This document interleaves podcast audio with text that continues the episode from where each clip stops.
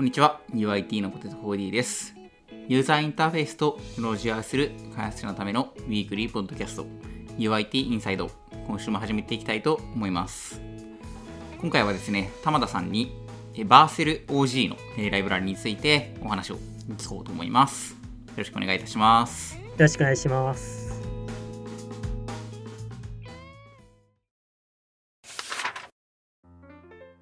では早速、えーと、バーセル オージー のパッケージについて紹介していただきたいなと思うんですけど、まあ、結構じゅうがつぐらいですかねにちょっと話題になって エスエヌエス とかでも話が上がったかなと思うんですけど、改めて簡単に概要の方を紹介していただいてもよろしいでしょうか。はい、そうですね、これはあのおっしゃっていた通りじゅうがつぐらいに、えーとまあ、公開されたもので、取り上げたきっかけっていうのがその技術的に面白いライブラリだということが分かって、まあ、今回取り上げてみようかなというところになりました。でですね、まあどういったものかと言いますと、まあ オージー っていうのは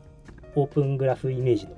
略で、オープングラフ向けの画像を生成するというライブラリになります。で、これがですね、そういう技術的に面白いということが分かりまして、まあどういったところが面白いかと言いますと、これをもともとライブラリがあったんですね。えっとバーセル オージー イメージというライブラリがあって、それのリプレイスという形でバーセルの オージー というライブラリが今回出てきたというところです。で、まあ、どういったところが違うかというと、えっと、まあ、もともとそのバーセル オージー イメージっていうのが、その画像をサーバーでその Chrome を使って、で、まあ、そこでその要するにパペッティアで、パペッティアを動かして、で、エイチティーエムエル のまあ領域をスクリーンショットを撮って、まあ、画像を生成するという仕組みで動いてたんですけれども、まあ、それだと結構いろいろな問題があったというふうに書かれています。まあ、例えばサーバーレスの Chrome が大きいから重いっていう問題もありますし、結構それが起因で速度が遅いとか、あとはもともとサーバーレスファンクションで動かすということを目的としていたんですけれども、まあ、それが大きすぎてサーバーレスファンクションにフィットしないというような問題がありました。でですね、それを解決するための方法として取った方法っていうのが、ブラウザを使うことをやめて、もう一からその エイチティーエムエル と シーエスエス の内容を エスブイジー に変換しようというレイアウトエンジンを実装したという、結構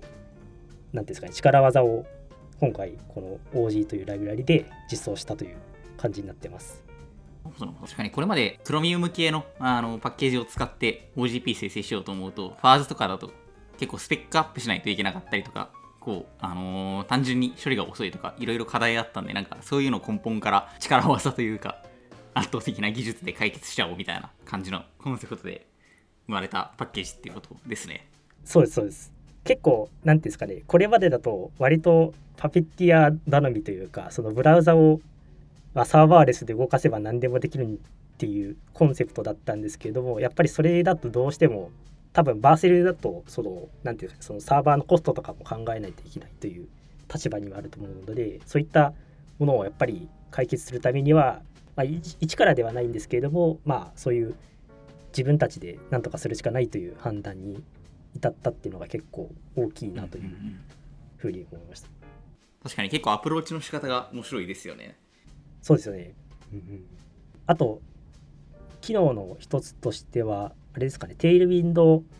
風のサポート、 シーエスエス サポートが入ったっていうのが結構面白いなと思ったところですね。 ティーダブリュー というプロパティがを与えることで、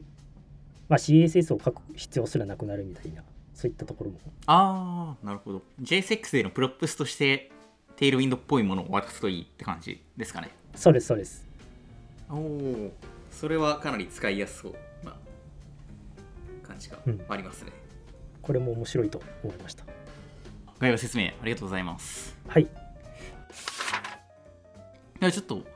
えー、バーセル オージー の利用用途とかにもついて、えー、聞こうかなと思っていたんですけど、結構利用用途って言ってもほとんど オージーピー の作成っていう感じになっちゃうかなと思うんで、あの今回、えー、よかったら気になって興味を持った点であるところ の, なんのあの内部的なところも少し聞いていこうかなと思うんですけど、あの今回内部での実装がその Chromium に依存しないとか、サーバーレス Chrome に依存しない形で作られているって話がありましたけど、なんか中身って実際どんな感じになってるんですかね。そうですね、そこ私も結構気になって、前のその社内勉強会とかでもまあ軽く見たんですけれども、まあ、それでその中でももうちょっと結構いろんな面白いところがあったから、それについてもちょっと今回紹介しようかなと思います。でですね、まあ実際正直一からレイアウト、その エイチティーエムエル と シーエスエス をレンダリングエンジンを作るっていうのは難しいですし、まあそれこそブラウザを作るみたいな感じの話になってしまうので、まああのあくまでまあサブセットではあるんですね。エイチティーエムエル と シーエスエス の中の一部の機能だけを使うっていう。ただまあそれを実現するためにはまあいろいろな方法を取れるんですけれども、結構あの今回そのバーセル オージー っていうライブラリが取ってる方法っていうのが、えーとですね、レイアウトエンジンをまず他のライブラリを使ってます。でヨガレイアウトというライブラリがありまして、まあ、これを実際には使ってレイアウトをしているという感じになってます。はい。でですね、ヨガレイアウトっていうのはどういったものかといいますと、クロスプラットフォームのレイアウトエンジンなんですね。で、まあ、どういったところで使われているかというと、一番有名なのが React Native ですね。 React Native の iOS と Android 両方同じコードでレイアウトできていると思うんですけれども、あれは Yoga レイアウトを使ってレイアウトが組み立てられています。で、まあ、それのレイアウトエンジンを使って実装しているという、結構これを見たときはなるほどなという感じがありました、うんうんうん、あ、なるほど。じゃああれなんですね、あのヨガの吐き出し先としてその エスブイジー っていうのを用意しているみたいな、あの React Native でのそのクロスプラットフォームの吐き出し先があの iOS、Android に使い分けられるのと同じように、そのプラットフォームの一つ的な感じであの エスブイジー 出力っていうのをしているっていう風な感じなんですかね。そうですそうです。結構 エーピーアイ とかを見てみると、意外とその React Native に近いところはあったりします。で シーエスエス の中でもなので、そのレイアウトが使えるレイアウトの手法が限られてて、まあフレックスボックスのレイアウトはそのヨガレイアウトで対応してるっていうところで使えるようになってます。なので要するにあの、まあ、シーエスエス でそのフレックスボックスを組み立てると、それがあの裏側ではヨガレイアウトの、まあ、レイアウトに変換されて、で エスブイジー として吐き出されるみたいな感じになってます。でヨガレイアウトのソースコードは、まあ、いろんなソースコードで書かれてるんですけれども、 JavaScript はないんですね。なんであの C++ のコードライブラリがあるんですけれども、それを ワスム に変換して読み込ませているということを オージー でやってます。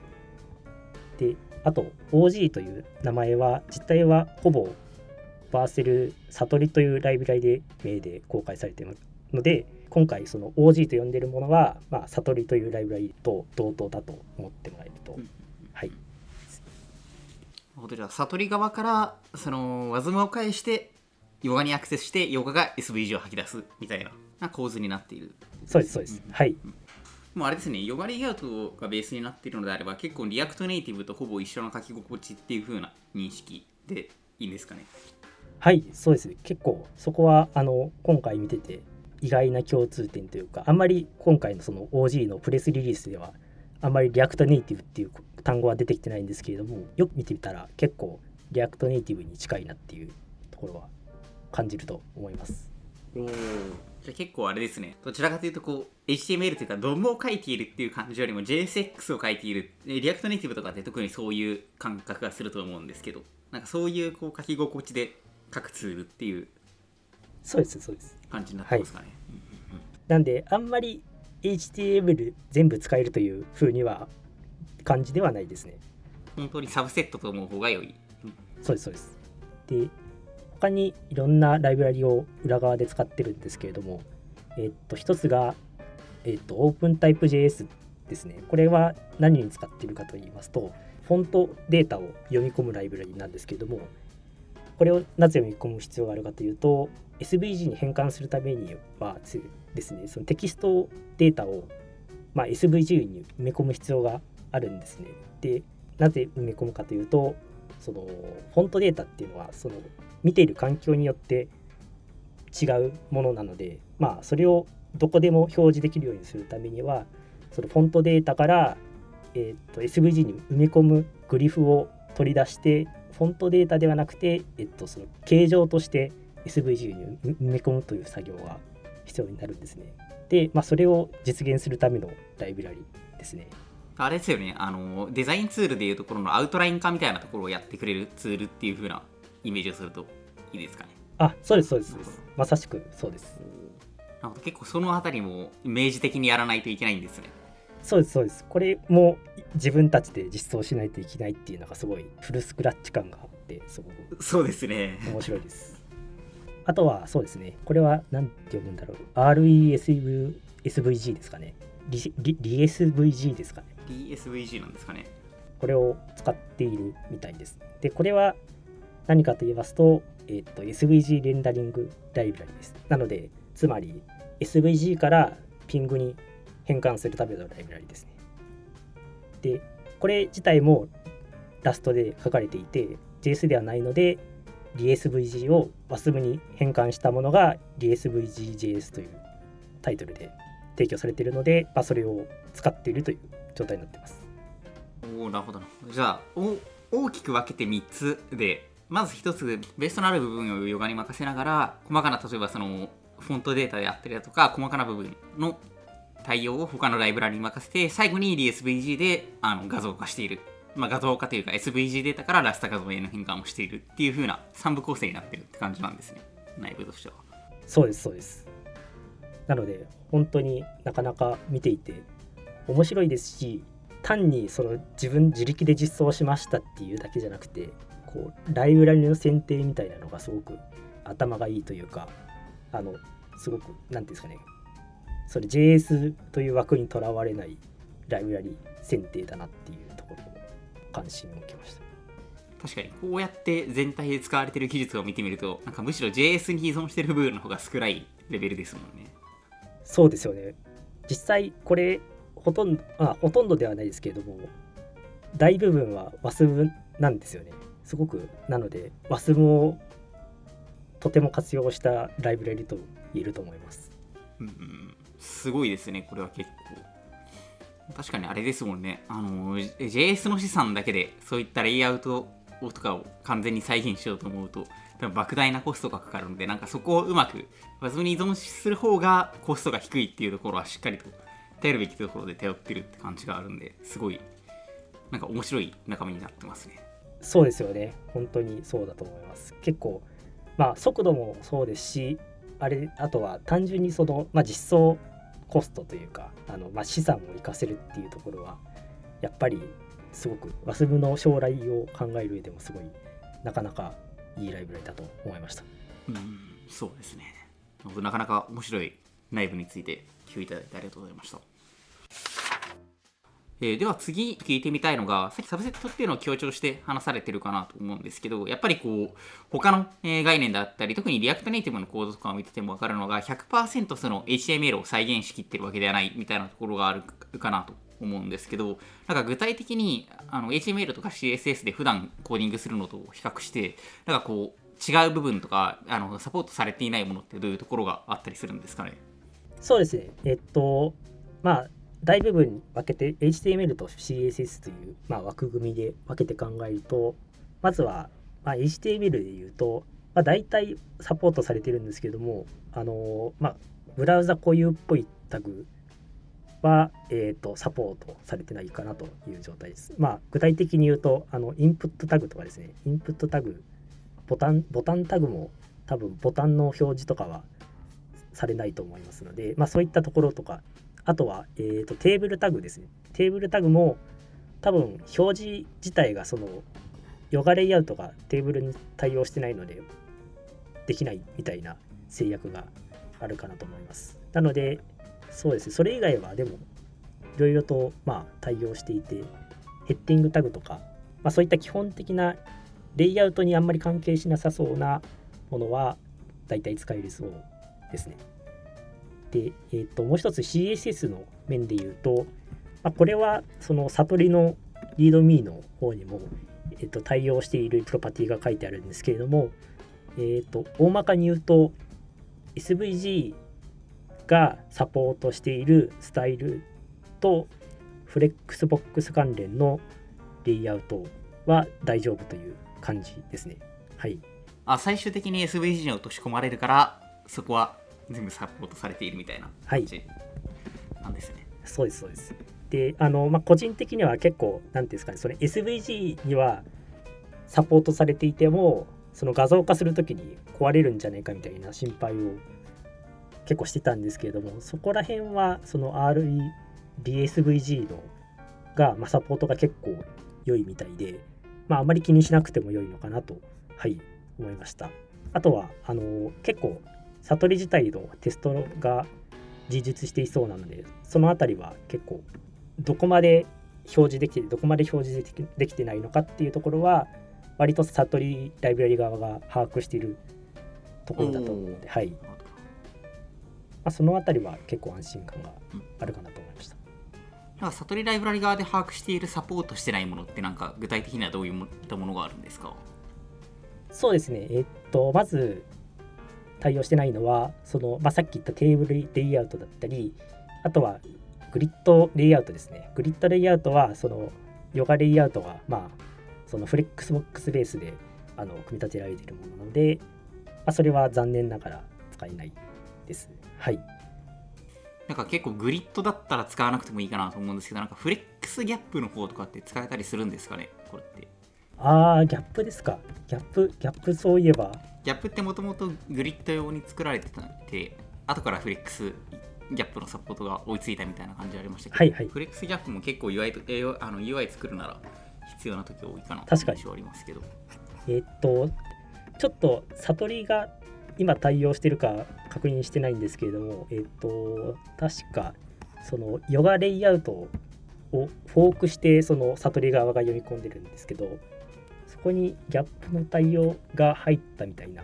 ところがあったような気がします。ちょっとこれは、はい、後で確認します。はい、ありがとうございます。基本的にあれですね、ヨガ側が対応してくれたら、まあ、サトリもすぐではないが対応する可能性が高いっていう風な、はいはい、そうです、考えておけばいいってことですね。うん、まあ、あとはあれですね、その、まあ、当たり前ですけれどもアニメーションとかは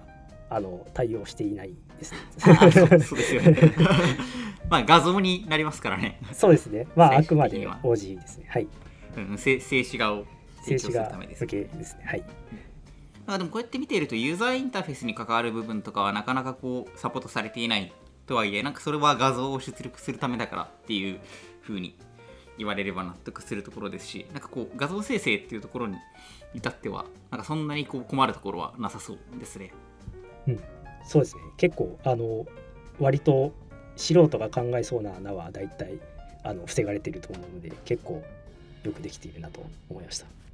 いいですね。また最終的なアウトプットが エスブイジー であったり静止画であったりするって考えると、こう何でしょう、極端な話、セマンティックなマークアップでなくてもいいっていう部分はあると思いますし、なんかそう考えると最低限それこそ ディブ と シーエスエス がちゃんと動けば画像が作れるみたいなところはあると思いますし、なんかこう不便はしなさそうな感じがしますね。そうですよね。そうですよね。結構まあフレックスボックスが使えるんで、割と大体何でもなんとかなりそうな気がします。うん、ですね。なるほど、なかなか面白いライブラリですね。ありがとうございます。では最後にですね、ちょっと私もこれ最近見てあの知ったところで、まだあんまり詳しく把握はしてないんですけど、あの ユーアイティー インサイドでも、えっと、この技術が最近使われ出してるっていう話が上がってるんで、ちょっとだけ紹介してもいいですか？はい、どうぞ。ちょっとまた来週以降の ユーアイティー インサイドで、えー、と紹介しようかなと思ってるんですけど、実はこのワーセル オージー とか、えー、とサトリの方を使ってるんですけど、あの ユーアイティー インサイドの方でも、えー、と ユーアイティー の オージー イメージジェネレーターという名前で最近開発されていて、実はちょっとずつこれが ユーアイティー インサイドのページで採用されていたりします。もしですね、今お聞きになっている方、ブラウザから聞いていたらですね、見てほしいんですけど、えー、ユーアイティー インサイドの出演者のアイコンをクリックすると出演者ごとのページに行くかなと思うんですけど、今実は出演者ページの オージーピー がサトリによって自動生成されていたりします。またですね、えー、と今後のポッドキャストで紹介しようかなと思ってるんですけど、なんかこうこういうこうパターンに合わせて い, いろんな オージーピー 画像を大量に生成するみたいな時はこういうものがあるとなんかいいかなっていう気がするんで、また別途来週以降紹介させてもらえればなと思います。ありがとうございます。いや、これあの私も全然その話でしか聞いたことなかったんですけれども、すごく楽しみです。またこれの実装をした人に話を来週以降聞こうかなと思います、はい、ぜひ聞いてみたいです、はい。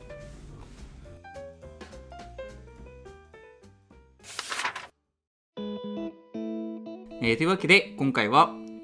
えー、バーセル オージー パッケージについて話を聞いてみました。えー、ライン のフロントエンド組織 ユーアイティー ではこのようなフロントエンドに関する情報交換を日々行っております。えー、これまで ユーアイティー インサイドで公開してきた情報の中では社内勉強会から始まったものなどなども多くありますので、今後も情報を発信していければなと思います。